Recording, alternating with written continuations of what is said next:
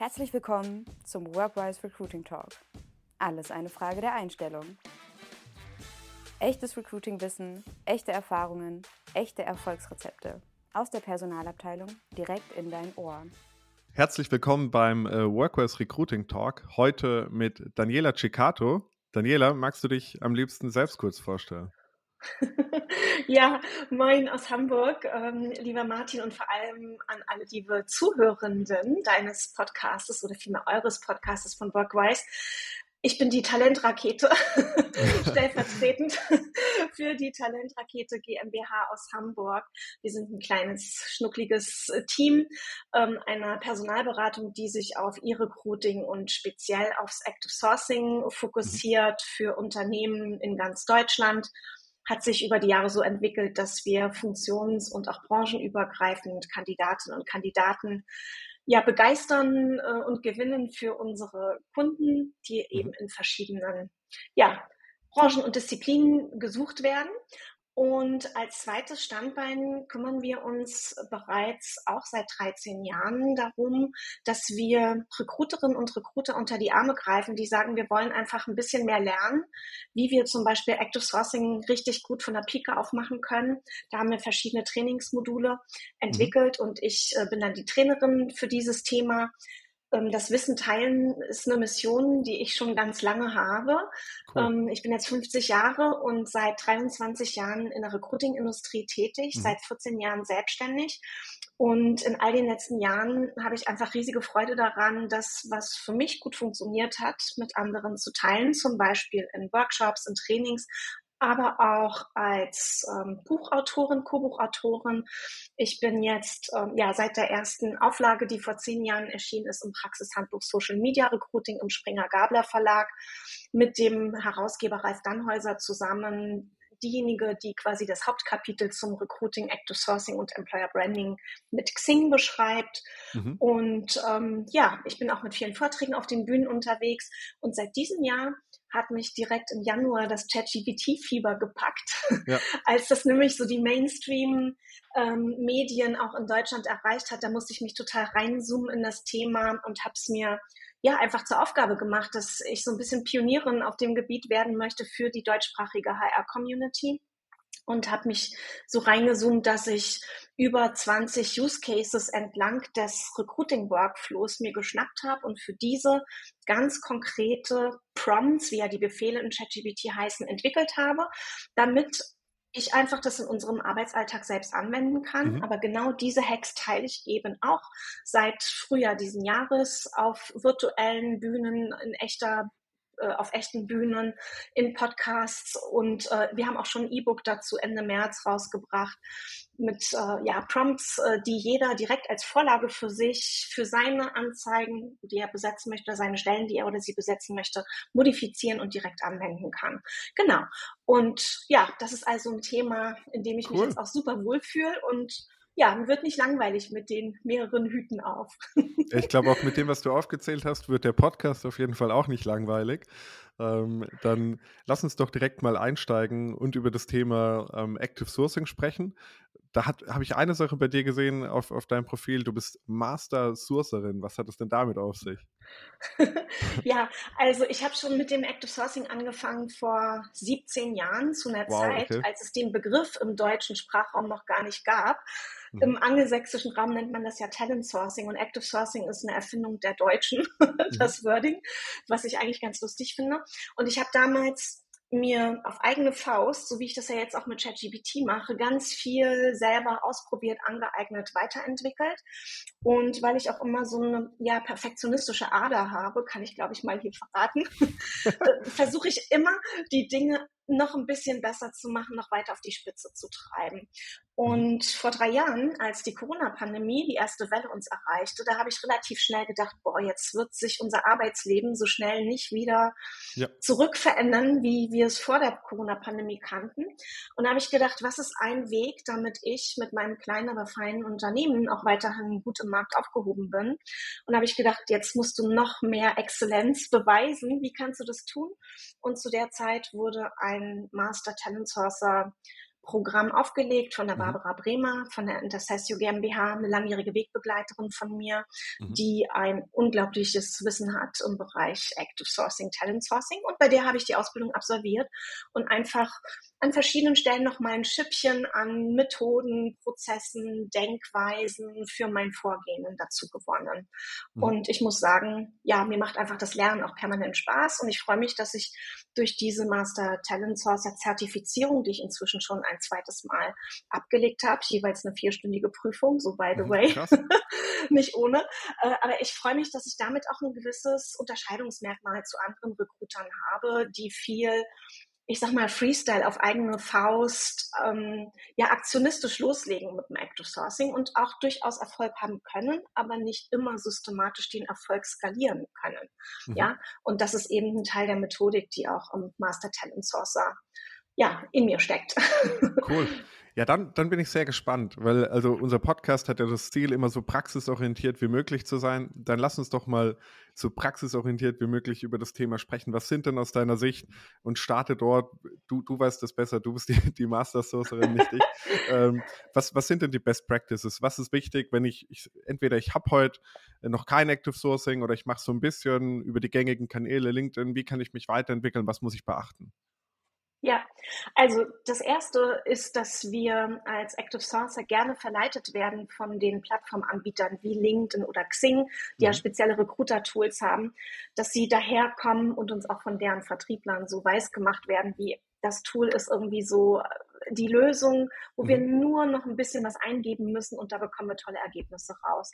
Das ist eine Krux, weil als Active Sourcer, wenn ich es wirklich professionell machen möchte, sollte ich verstehen, wie Algorithmen grundsätzlich funktionieren und warum und wie zum Beispiel auch der Algorithmus auf LinkedIn oder Xing im Recruiter-Account von LinkedIn oder der Talentmanager mhm. von OnlyFi bei Xing, dass die uns eigentlich auch in gewisser Weise manipulieren wollen. Das mhm. heißt, wenn ich die Tools so, ich sag mal, unbedarft anwende, wie sie mir ausgeliefert werden auf dem mhm. Browser, dann finde ich alle Profile, die andere Recruiter und Active Sourcer auch finden. Mhm. Und wenn alle die gleichen Personen finden, dann schreiben auch alle die gleichen an. Und die Kandidaten, die sind dann unserer ganzen Anfragen überdrüssig. Das mhm. heißt mhm. also, ich empfehle, dass man sich wirklich Gedanken macht im Active Sourcing, wie kann ich systematisch die das Potenzial der Kandidaten und Kandidatinnenprofile ausschöpfen. Also wie kann ich mit Exzellenz suchen? Und da gibt es verschiedene Möglichkeiten, das zu tun.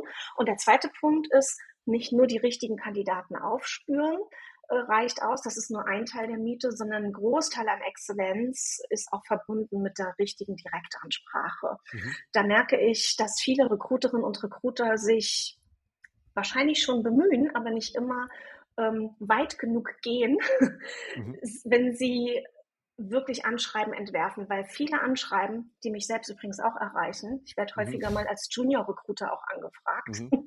was ja eigentlich witzig ist oder auch nicht, ja. genau genommen. Ähm, und da merkt man, viele dieser Anfragen sind oberflächlich. Ja. Und wir müssen es schaffen, dass wir uns in der Direktansprache wirklich so abheben von allen anderen, dass die Kandidaten, die ja gar nicht aktiv auf Jobsuche sind, von unserer Nachricht so geflasht sind, dass sie irgendwie sagen, wow, das reißt mich total vom Hocker. Ja, mhm. das heißt also, es ist ganz wichtig, dass wir in der Ansprache schon beginnend mit der Betreffzeile das Interesse der Kandidatin wecken.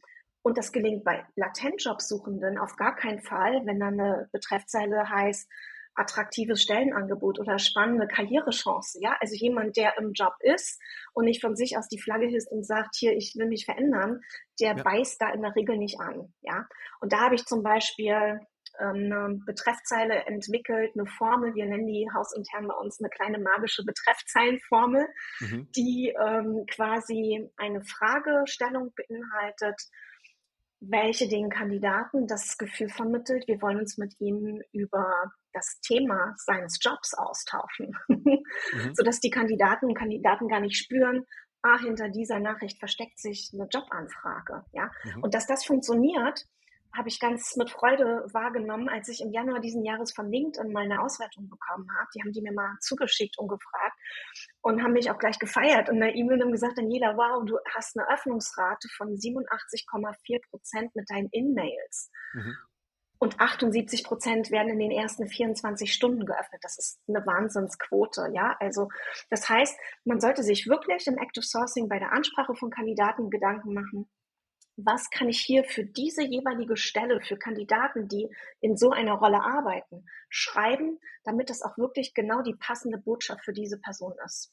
Wir mhm. sollten auf gar keinen Fall als Active Sourcer aus unseren Schuhen heraus denken und schreiben. Ja, mhm. also Kandidaten in den Mittelpunkt stellen. Und das, ja, mit verschiedenen Methoden. Für den zweiten Punkt, hast du da gerade einen Betreff im Kopf, den du für eine gewisse Rolle verwendet hast, so als praktisches Beispiel? Also zum Beispiel schreibe ich jetzt gerade Kandidaten an, um sie als Sales Manager für mhm. eine Werbeagentur zu gewinnen, die integrierte Marketingkampagnen macht, also 360 mhm. Grad crossmediale Kampagnen. Und da lautet zum Beispiel meine Betreffzeile, was ist dein Erfolgstipp für digitale Kampagnen? Und dann mache ich mhm. dahinter noch ein Emoji. In, mein, in diesem Fall habe ich so ein Pokal-Emoji gewählt, weil der Pokal im Zusammenhang mit der Frage unterstreicht, dass die Kandidaten genau die Erfolgshacks kennen. Ja, also soll sie so ein bisschen Bauchpinseln. Mhm. Oder ich habe zum Beispiel vor ein paar Monaten eine Betreffzeile gehabt, die war noch catchier, noch spezifischer. Da habe ich Kandidaten aus der Papierindustrie gesucht, mhm. Die Ingenieure sind, mhm. mit Maschinen auskennen mit denen man ganz große Papierrollen in kleinere Rollen zerschneidet. Ähm, und solche Maschinen heißen Tambour. Das ist ein Begriff, den kannte ich vorher gar nicht. Okay. und da war meine, meine Betreffzeile ging irgendwie in die Richtung, ich weiß nicht mal ganz genau, aber was, wie lösen Sie Probleme am Tambour? Mhm. Wie lösen cool. Sie Probleme am Tambour? Und ich bekam Antworten von Kandidaten, die geschrieben haben, wow, Frau Cicato, das ist ja klasse, dass Sie sich auskennen in unserer Welt, ne? da müssen wir unbedingt ja. mal sprechen.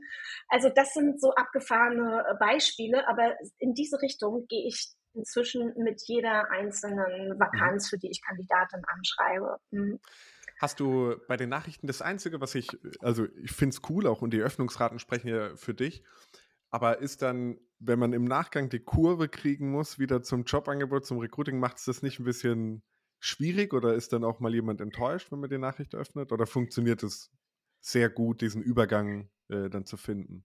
Ja, also ich glaube, der Teil meines Erfolgsrezeptes, warum es nachweislich funktioniert und mhm. warum mir auch ganz viele Kandidaten schreiben, wow, äh, so eine tolle Nachricht habe ich noch nie vom Recruiter bekommen. Ne? Mhm. Also das ist oft Tenor der Feedbacks. Das liegt, glaube ich, daran, dass ich diese Frage und diese Nähe, die ich ja herstelle, bewusst mit der Headline, ja. die muss ich natürlich ehrlicherweise auflösen, weil ganz im Ernst, wir müssen ja, ja. natürlich authentisch sein, sonst werden wir auch nicht ernst genommen. Ne? Dann verpufft die Wirkung sofort. Dann haben wir zwar eine hohe Öffnungsrate, aber keiner will mit uns sprechen und das wäre schade.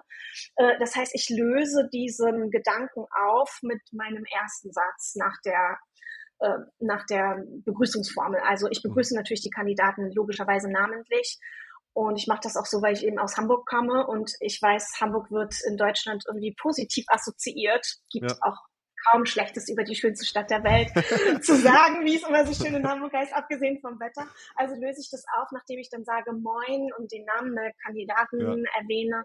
Dann löse ich auf, ich denke, Sie kennen die besten Erfolgstipps oder äh, Ihr Profil sagt mir, Sie sind Profi darin und genau deshalb mhm. möchte ich jetzt mit Ihnen oder möchte ich mit dir sprechen, so in der Art. Ne? Also und dann wissen die schon, okay, also es geht um Ihre Expertise, die ich erkannt habe. Mhm. Okay, ja super. Das erste Thema, was du genannt hast, war, wie kann ich die Suche richtig aufbauen? Ich würde jetzt mal ein Beispiel sagen, und du kannst mir dann sagen, wie wir es besser machen können. Wenn ich jetzt ein CMO beispielsweise für uns suche, ja. Habe sogar das Projekt mal aufgemacht im LinkedIn Recruiter, suchen wir tatsächlich für uns intern gerade, dann, dann würde ich irgendwie bei den Positionen CMO, Head of Marketing, VP Marketing, weil je nach Größe irgendwie würde die Standorte eingeben, würde aus einer Unternehmensliste die Unternehmen reinmachen, gewisse Keywords, die wir irgendwo ähm, suchen in dem Profil, vielleicht Performance Marketing oder sowas. Und Jetzt, jetzt hast du ja gesagt, ja, aber Martin, das macht wahrscheinlich dann fast jeder so und du sprichst die gleichen äh, Kandidatinnen an. Also was, was machst du anders? Was kann man anders machen? Also ich denke, dass die Dinge, die ich anders mache, wahrscheinlich eher kleine Nuancen sind, weil mhm. ich bin ganz ehrlich, ich koche ja auch nur mit Wasser, ja. ich kann nicht zaubern. ähm, aber worauf ich achte, ich empfehle, am Anfang sich erstmal strukturiert Gedanken zu machen über mhm. die jeweilige Position. Das beginnt damit, dass ich mich in die jeweilige Stelle hineinzoome und mal eine Keywordliste erstelle. Ja. Und nicht einfach nur die ein, zwei, drei naheliegendsten Keywords benutze. In mhm. diesem Fall CMO oder auch die lang ausgeschriebene Variante Chief Marketing Officer oder Head of Marketing, Marketingleiter. Ja. Das sind ja so die Dinge, die ganz naheliegend sind. Sondern ich recherchiere in neuester Zeit am liebsten mit ChatGPT, in früheren ja. Zeiten mit Wikipedia, Google und anderen Tools, welche alternativen ja, Jobtitel es für Personen gibt, die in solchen Positionen arbeiten. Oder auch Keywords, die nicht unbedingt auf die Rolle hindeuten, sondern die skillbezogen sind. Gerade im heutigen Markt äh, ist auch immer mehr die Empfehlung, dass wir nicht Kandidaten rekrutieren, die den Job schon mal genauso gemacht haben, sondern die bestimmte mhm. Skills mitbringen, die sie für diese Position in der Zukunft befähigen. Ja. Also das heißt, ich starte mit erst dann mit der Suche, wenn ich eine Keywordliste habe, in der einige Dinge draufstehen. mhm. Und äh, zum, zu dieser Keywordliste zu kommen, hilft zum Beispiel auch, indem ich als erstes auch nach sogenannten Role Models äh, recherchiere. Das heißt, ich suche mir Profile von Personen auf LinkedIn oder Xing, mhm. die in einer vergleichbaren Position arbeiten und gucke auf deren Profilen, was stehen denn da bei denen für Keywords drin. Das sind oft ganz interessante Dinge, auf die man vielleicht nicht unbedingt selber kommt, wenn man nicht genau in dem Job tätig ist, für den man ja. rekrutiert. Ne? So, das ist der eine Punkt. Also richtig gute Keywords zusammentragen und dabei nicht nur in deutschen Begrifflichkeiten denken, sondern mhm. auch in typischen englischen ja, Termini, marktgängige Abkürzungen benutzen und so weiter. Der zweite Punkt ist, dass ich mir Gedanken mache, wo gebe ich die Keywords in die Datenbankfelder ein mhm. und wie kombiniere ich die Felder miteinander. Da du zum. Beispiel gerade gesagt hast, ihr gebt in das Feld Position das Wort CMO ein. Ja. Es gibt bei LinkedIn inzwischen zwei Möglichkeiten, das zu editieren. Im Feld Position, und nur darauf bezieht sich jetzt diese, die, meine folgende Aussage. Wir können dort entweder einzelne Worte oder auch Wortkombinationen als boolischen Search String eingeben. Und dann wird auch nach diesem String oder nach diesem Wort gesucht. Aber es passiert auch oft Folgendes, wenn wir einen Suchbegriff eingeben für einen gängigen Jobtitel, dann öffnet sich bei LinkedIn da ein Feld mit aggregierten Jobtiteln, ja. weil LinkedIn dort inzwischen eine Taxonomie von verwandten Jobtiteln zusammengefügt hat. Ja. Das ist sehr komfortabel auf der einen Seite, weil wir weil das Tool denkt ja für uns mit, es unterbreitet uns automatisiert Vorschläge, welche Jobtitel in anderen Profilen enthalten waren, die für uns interessant sein könnten. Aber das verleitet auch dazu, einfach eines davon auszuwählen und nicht mehr eigene Keywords einzugeben. Ja. Man sollte auf jeden Fall das, ähm, das Pull-Down-Menü aufklappen und schauen, welche Jobtitel verbergen sich da alle darunter und dabei rauszufinden, sind alle alle Keyword-Varianten dabei, die aus meiner Sicht passen. Ja. Oder sind da auch Keyword-Varianten enthalten, die aus meiner Sicht nicht passen? Da erzähle ich zwei Beispiele aus der Praxis, die ich erlebt habe. Ich habe meinen Systemadministrator gesucht und da waren in diesen aggregierten Jobtiteln neben Systemadministratoren auch Webentwickler enthalten. Das ist ja nun ein ganz anderer Jobskill. Ja, ja. Also die auswählen, deaktivieren. Oder ich habe mal nach Personalreferenten gesucht und auch die Stelle wurde auch besetzt mit unserer Kandidatin. Okay. Ähm, und da wurden mir zusätzlich zu HR-Referenten auch Employer Branding Spezialisten angezeigt. Das kann passen, aber ein lupenreiner Employer Branding Spezialist hat einen anderen Job als ein Personalreferent. Ne? Also da wachsam sein. Und der dritte Punkt ist, gucken, wie kann ich meine Stichworte durch eine smarte, boolische Kombination, also mit oder und und Verknüpfungen, ja. mit Sternchensuche, zusammenhängenden Begriffen finden. Die Algorithmen von LinkedIn und auch von Xing und Google suchen heute alle als semantische Algorithmen. Das heißt, die suchen nicht nach den Worten, die wir eingeben, sondern die suchen nach Worten, die ähnlich dem sind, was wir eingeben. Geben wir daher mehrere lange Keyword-Kombinationen ein, wird unser Suchergebnis auch immer unschärfer, weil es macht einen Unterschied, ob ungefähre Treffer für ein Wort äh, ausgespuckt werden als Suchergebnis oder ungefähre Treffer für fünf oder Varianten zum Beispiel. Ja. Dann entfernen wir uns immer mehr vom eigentlichen ja. Kern. Und was viele zum Beispiel gar nicht wissen, wenn man einen ganz, ganz expliziten Begriff finden will, ohne dass der semantische Algorithmus da was ähnliches sucht, dann setzt man zum Beispiel auch einen einzigen Skill in Anführungsstrichen. Ja. Ne? Während man das sonst normalerweise zur Kombination eines Keywords, das aus mehreren Worten besteht, benutzt, um zu sagen, zum Beispiel Key Account Manager. Ja. Wenn man das vorne und hinten in Anführungsstriche setzt, heißt das für die Suchmaschine nach einer ähm, nach einer nicht semantischen Suche, also nach einer expliziten Suche, genau in dieser Reihenfolge muss das Stichwort in den Suchergebnissen enthalten sein. Das ignorieren aber heutzutage alle semantischen Suchmaschinen. Ja. ja. Und so gibt es da verschiedene Kniffe und Tricks, die man äh, nutzen kann. Ja, das sind nur einige der leichter anzuwendenden. Wir wollen ja, hier den Rahmen nicht sprengen. Ja, nee, aber ich glaube, das ist, das ist so spannend, ne? weil das sind die Nuancen. Ich habe auch bei uns gerade geschaut, bei uns ist jetzt als Position zusätzlich noch dieses Leiter in der Marketingabteilung und das ist der Überbegriff, von dem du sprichst. Und ich finde es lustig, weil in jedem zweiten Podcast komme ich darauf zu sagen, Recruiting ist so viel Marketing und Sales. Ich habe viel Performance Marketing früher auch auf LinkedIn gemacht. Und da muss man auch höllisch aufpassen mit diesen Überbegriffen, weil du dann entweder ganz viele Sachen inkludest, da willst du nicht, dass die Werbung gezeigt wird. Ne? Und ich meine, im Active Sourcing kannst du noch weiter selektieren dann in Folge.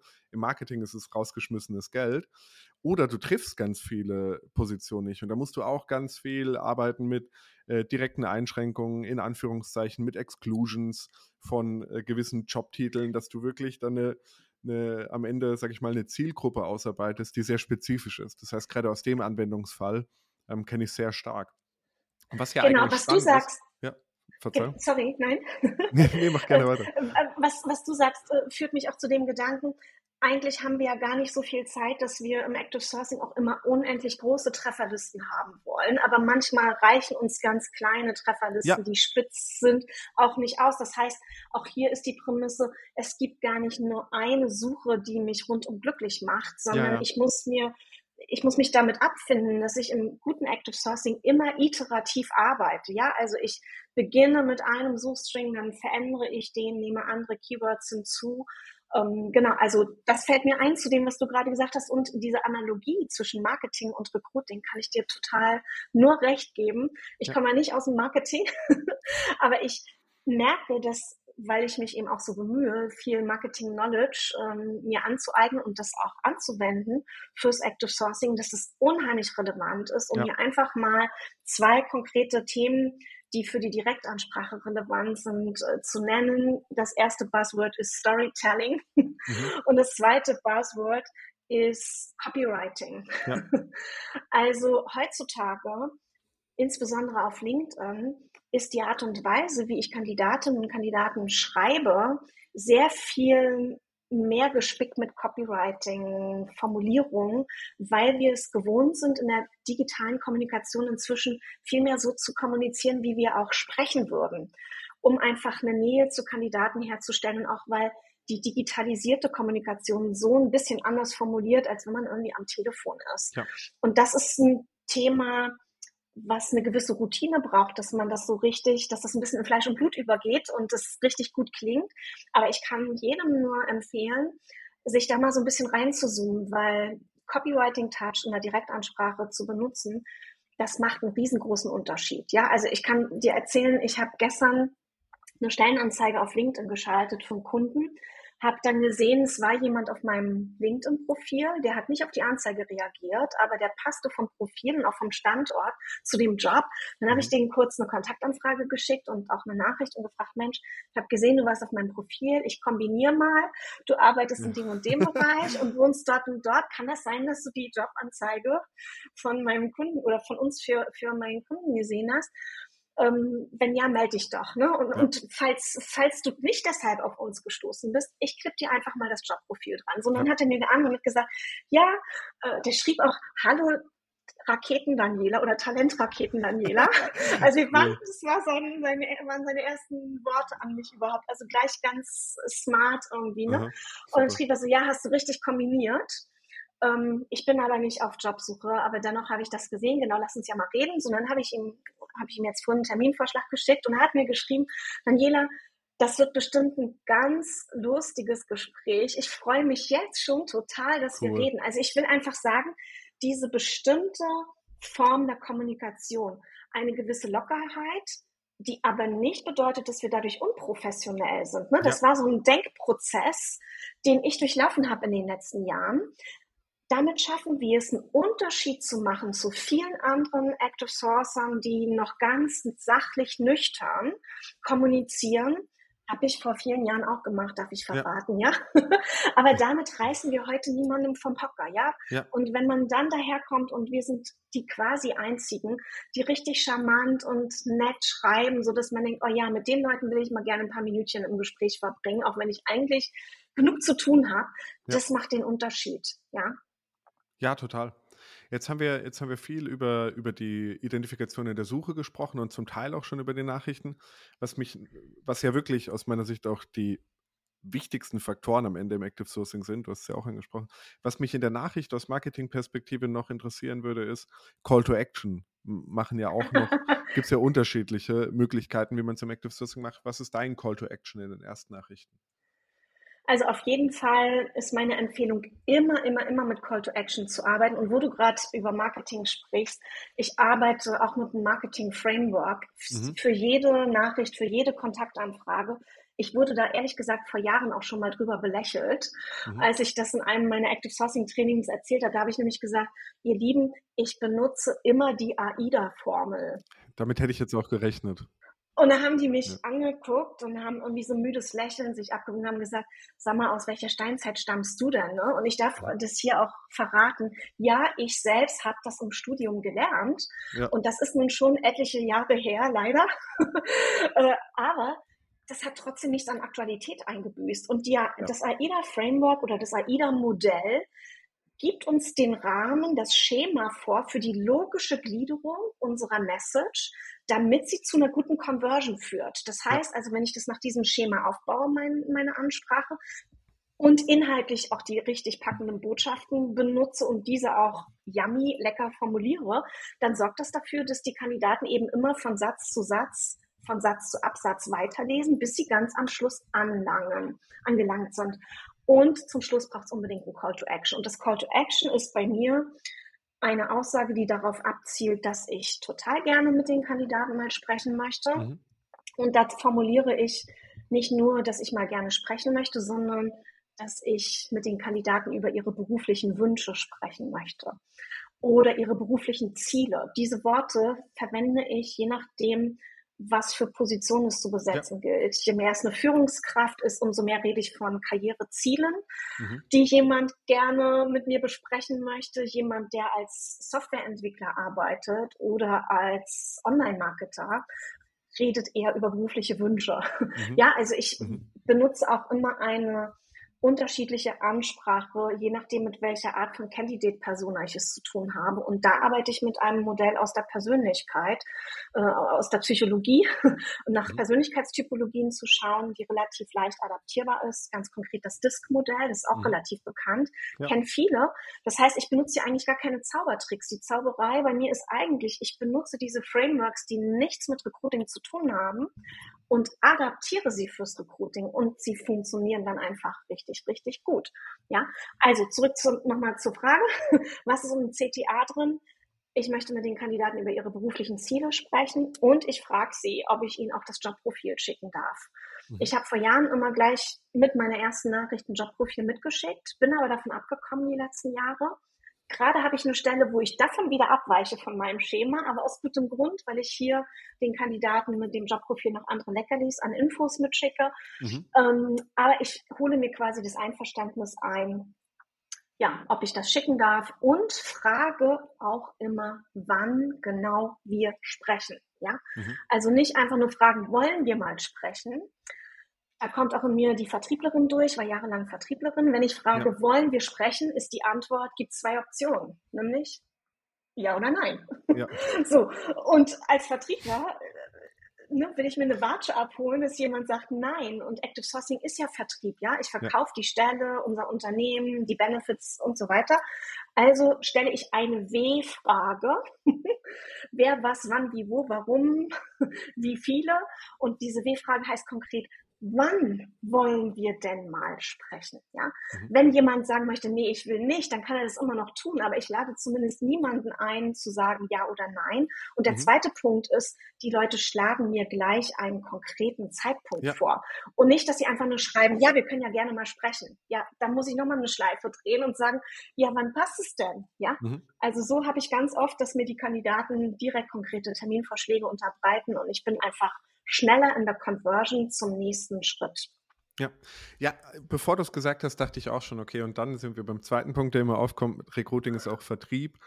Und da würde ich sagen, was ich spannend finde, ein Stellenangebot nicht mitschicken, was man ja eines der ersten Vertriebslearnings ist, irgendwie ruf an und bevor du mit einem Monolog startest, hol dir deine zwei, drei Ja's oder so. Das war zumindest das, was Richtig. ich weiß noch, als ich genau. zum ersten Mal Kaltakquise gemacht habe, wurde mir gesagt, ja. okay, Martin, hol dir einfach dein Ja ab. Okay. Und, äh, genau, die Yes-Bridge, die brauchen wir auch. Die brauchen ja. wir auch. Die Botschaften entlang der AIDA Formel müssen so formuliert sein, dass die Kandidatinnen und Kandidaten eigentlich gedanklich nach jedem Satz nicken. Bestätigen ja? können, ja, genau. und wenn du dann, und wenn du sagst, also niedrigschwelliges Angebot, Stelle zuschicken, ja.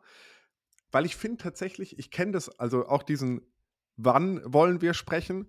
Aber der löst in mir persönlich zum Beispiel, wenn ich den vertrieblich kriege, auch immer, also weil ich kenne auch die Methodik, aber dann sowas aus, wo ich denke, ah, ich, ich hätte gern ein bisschen leichteren Einstieg. Also, und da würdest du mich vollkriegen mit Stellenangebot zuschicken, ah, klingt dann spannend, persönlich Betreffer, cool, okay, ja. Und wenn es dann da ist, dann kann man ja während, dann kann man ja dazu auch nochmal schicken. Ne? Und dann hast du auch diesen Zwischenschritt. Aber so scheinst du es ja auch äh, äh, machen zu können in, in vielen Fällen. Äh, ja, super, super spannend. Was ich dich auf jeden Fall noch fragen muss, ist, ähm, welche Kanäle benutzt du denn hauptsächlich? Ich würde jetzt tippen LinkedIn oder gibt es genau, da? also ich, genau, ich muss ehrlich sagen, LinkedIn ist mein Lieblingskanal geworden in den ja. letzten Jahren. Ich komme aus einer Zeit, ich mache Active, Sourcing ja schon seit 17 Jahren. Zu der Zeit war LinkedIn im deutschen Markt noch nicht so stark ja. vertreten mit den Mitgliedern. Das ist ja in den vergangenen Jahren erst ähm, sehr, sehr viel stärker gewachsen, als es damals noch war. Das heißt, ursprünglich bin ich gestartet mit Xing. Und dann hatte ich eine ganze Zeit, wo Xing und LinkedIn so ein bisschen gleichberechtigt äh, von mir frequentiert wurden. Und inzwischen ist das Pendel sehr stark ja. äh, zu LinkedIn umgeschlagen. Das heißt, ich benutze aktuell noch beide Kanäle und gucke aber explizit für jede Stelle, ja. auf welchem Kanal habe ich eine höhere Wahrscheinlichkeit, gut passende Profile zu finden von Personen, die auch aktiv mit einer großen Wahrscheinlichkeit reagieren. Ähm, da kann man so ein bisschen Guessworking machen anhand der Datenspuren, die die Profile der Leute auf den Plattformen hinterlassen. Das heißt, es gibt einige Stellen, wo ich LinkedIn Only mache. Ein paar Stellen habe ich, da fange ich mit Xing an oder bei einigen bin ich in beiden Plattformen unterwegs. Und ähm, hauptsächlich sind das tatsächlich die Tools, mit denen ich arbeite. Ähm, gelegentlich mache ich auch X-Raying mit Google. X-Raying ist eine fortgeschrittene Methodik der boolischen Suche. Und das bedeutet, ich wende die Suchmaschine Google an, um in Google meine Stichworte so zu kombinieren, dass ich Google sage, suche du bitte von Google aus, zum Beispiel auf LinkedIn, zum Beispiel auf Xing oder auch generell im World Wide Web nach Personen, die zu meinem Profil passen. Ja. Jetzt könnte man fragen, warum macht man bullische Suche übers X-Ring von Google aus, wenn man da nach LinkedIn-Profilen gucken will? Ähm, so ein kleiner Hack. Jede Suchmaschine spuckt ja nur die Profile aus, die es auch im Index hat. Ja. Und Google indexiert Webseiteninhalte und LinkedIn-Personenprofile zählen zu Webseiteninhalten anders als die LinkedIn-Suchmaschine das ja. indexiert.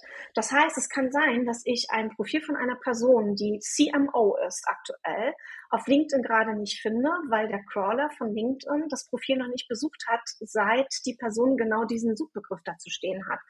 Kann also sein, dass ich auf diesem Weg andere Profile finde, auch wenn ich grundsätzlich nach den gleichen Skills suche, wenn ich es eben einfach nur per X-Ray durch Google oder auch eine andere Suchmaschine mache. Ja, also mhm. das sind so die Kanäle, die ich hauptsächlich nutze, aber am meisten wirklich LinkedIn. Finde ich auch voll nachvollziehbar, äh, bei uns auch. Hast du aber mal drüber nachgedacht? Also für mich gibt es noch mindestens drei Kanäle, die mir jetzt spontan einfallen in Deutschland, die zumindest noch eine gewisse Größe haben. Das ist einmal der Bundesagentur für Arbeit Pool, der zugänglich ist, wo echt auch ein starker Zulauf drauf ist und habe ich mir ein bisschen angeschaut äh, vor ein paar Monaten, fand ich ganz spannend. Stepstone, wo du halt e-, E-Mail-Kontakte hast. Ist halt immer die Frage der Aktualität irgendwo. Indeed, ja, finde ich am wenigsten charmant, muss ich aktuell sagen, weil der Zugang sehr kleinteilig ist, also es werden sehr wenige Profile. Aber hast du dir auch mal andere Kanäle angeschaut in letzter Zeit oder würdest du sagen, am Ende ist LinkedIn eigentlich konkurrenzlos in Deutschland? Also ich glaube, nichts sollte am Ende des Tages vollkommen konkurrenzlos sein. Ja. Der Mix macht's im Recruiting und das gilt auch fürs Active Sourcing. Ähm, die Datenbank von der Bundesagentur für Arbeit habe ich tatsächlich letztes Jahr äh, im Sommer das letzte Mal benutzt. Und ich war ähm, nicht begeistert. Es haben sich so mhm. meine alten Erinnerungen aus vielen Jahren vorher, ich habe es immer mal punktuell probiert, haben sich bewahrheitet, nicht nur, dass ich denke, ich kriege Augenkrebs, äh, wenn ich da unterwegs bin und die Usability äh, einfach für, von der Anwendung ist Klar. grottig. Ist was anderes, ja. Auch auch die Auffindbarkeit der Profile, ne? einfach weil ja. das Mapping, sprich, welche Profile werden unter welchen Stichworten gefunden, ja. ist grausam. Ja. Das ist eine Denkweise, die ist so ähm, wahrscheinlich aus verwaltungstechnischen Hintergründen ja. gewachsen und nicht logischen Momenti folgend.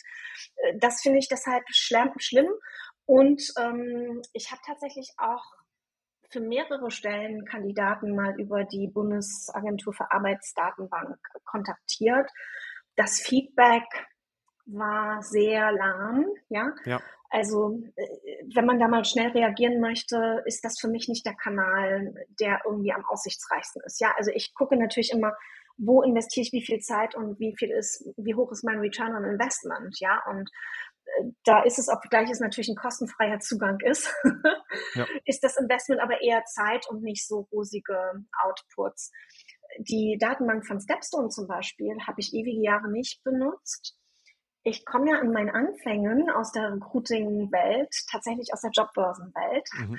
In der habe ich mich seit, äh, seit dem Jahr 2000 bewegt. Da war das noch so ein ähnliches Pionierfeld, wie das heute mit ChatGPT und Co. ist. Ja. Und ähm, da war das natürlich toll. Ja, da, da, man muss sich das mal überlegen zu der Zeit hat zum Beispiel auch die Lebenslaufdatenbank von Monster, wenn man die für ein Jahr gebucht hat, das hat 10.000 Euro gekostet. Ja. Und heute stöhnen wir, wenn wir für einen LinkedIn-Recruiter-Account irgendwie 6.000, 7.000 Euro auf den Tisch legen sollen. Ja. Zurück zu deiner Frage, warum ich Lebenslaufdatenbanken wie die von Stepson und Monster nicht gerne nutze, ist, dass da ein hoher Anteil an Profilen enthalten sein dürfte, so war es zumindest damals, die einfach nicht aktiv auf Jobsuche sind. Weil der Kontext, warum ich diese Profile nutze, äh, die, diese Plattform nutze, ist, ich suche einen Job.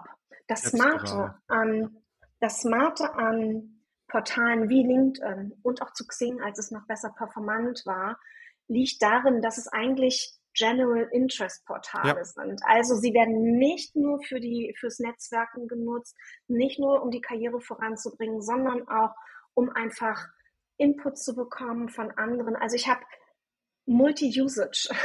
Ja. ja, und dadurch habe ich die Gelegenheit, hier kontextsensitiv Kandidaten ansprechen zu können. Ja. ja.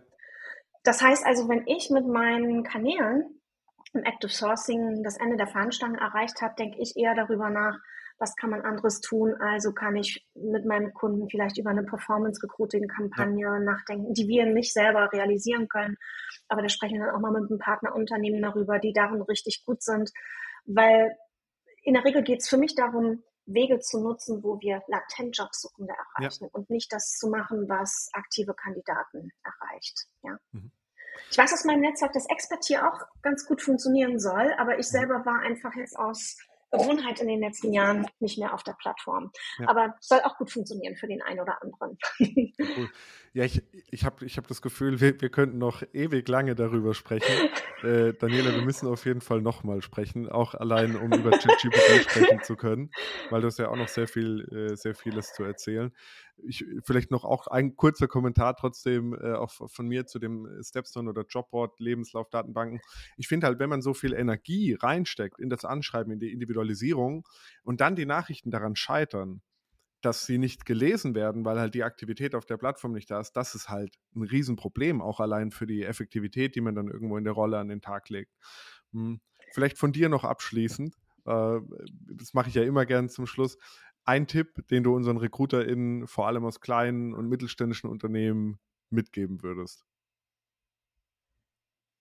Macht euch Gedanken, was euch wirklich auszeichnet, damit mhm. ihr wisst, welche tolle Botschaft ihr Kandidatinnen und Kandidaten auf Silbertablett legen könnt und denkt aus der Perspektive der Kandidatinnen und Kandidaten. Mein Spruch hierbei ist, der Köder muss dem Fisch schmecken und nicht dem Angler. Denkt also wie ein Fisch, auf welchen Köder würden die Fische gerne gehen. Und seid euch dessen bewusst, dass das, was heute gut funktioniert hat, ein String, den ihr heute benutzt habt, der muss morgen nicht wieder funktionieren. Ja. Also die Plattformen ändern sich permanent. Ja, nur ein kleines Stichwort: Google ändert den Algorithmus pro Sprache zweimal am Tag. Ja. Nur mal so, by the way, ich weiß nicht, wie vielen Leuten das da draußen bewusst ist, die Active Sourcing machen. Und das bedeutet auch, die Algorithmen auf LinkedIn und Xing verändern sich permanent, auch deshalb, weil sie selbst lernende Maschinen sind. Sie lernen von jeder Eingabe jedes einzelnen Recruiters und Active Sources. Und das bedeutet für uns, dass wir jeden Tag mit unseren Suchen eigentlich wieder die Welt ganz neu entdecken müssen, weil im Zweifel unsere bewährten Rezepte von gestern heute nicht mehr funktionieren. Und das darf uns aber einfach nicht frustrieren. Ja, also wir brauchen, wenn wir im Active Sourcing erfolgreich sein wollen, auch so ein bisschen diese, diesen Mut und die Neugier, immer wieder was Neues auszuprobieren. Ja, und seid authentisch, traut euch. Äh, alles kann funktionieren, solange mhm. ihr es mit Herzblut macht und den Kandidaten dabei keine Jobs vorschlagt, die unterhalb ihres Levels sind, weil das frustriert die Leute. Ja, ja. wenn ihr die, den Leuten wertschätzend begegnet äh, und es smart macht auf eure individuelle Art, ja, dann werdet ihr viel Fanpost bekommen und die Kandidaten freuen sich auf Interviews mit euch. Cool, vielen, vielen Dank für die tollen abschließenden Worte und danke, dass du dabei warst, Daniela. Sehr, sehr gerne, Martin. Vielen Dank für deine Einladung. Das war der Workwise Recruiting Talk. Wenn dir diese Folge gefallen hat, teile sie gerne mit deinen Kollegen oder Kolleginnen und deinem Netzwerk und lass uns eine Bewertung da. Wenn du keine Folge verpassen möchtest, abonniere jetzt unseren Podcast. Bis zum nächsten Mal.